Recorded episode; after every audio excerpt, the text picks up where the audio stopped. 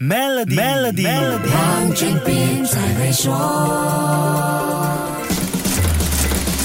你好，我是黄俊斌。欧洲在应对气候变化的议题上表现是非常积极的。代表欧洲经济体的欧盟这几年推出各种节能减排的措施，来管制经济活动的排碳量。欧盟境内的企业都要遵守降低碳排放的条例和税务。这些措施固然是好的，但长时间下来却衍生问题。欧盟境内企业的成本会因为减碳条例和税务而增加。为了保障境内企业的竞争能力，欧盟就推行了碳边境调节机制 C。BAM 让那些没有受到减碳条例和碳税影响国家进口到欧盟的商品，加上一个污染价格来平衡或者拉近价格差距。还有一个关键目的是防止碳泄漏，就是防止欧盟的企业把生产活动转移到减碳管制不严厉的国家进行。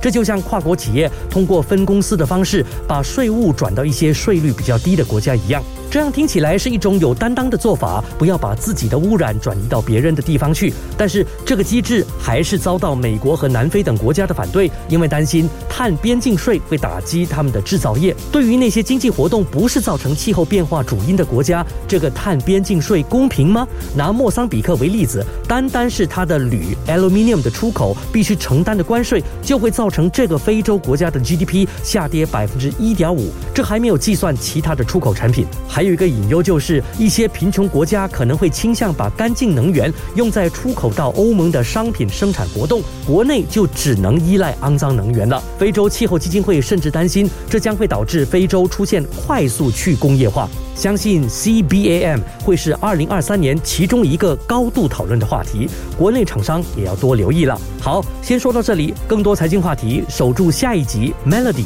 黄俊斌才会说。现在就通过 Maybank 商业账户获取高达一点四五八千年利率的利润奖励，以增长你的业务流动资金。详情浏览 Maybank.my/sme rewards。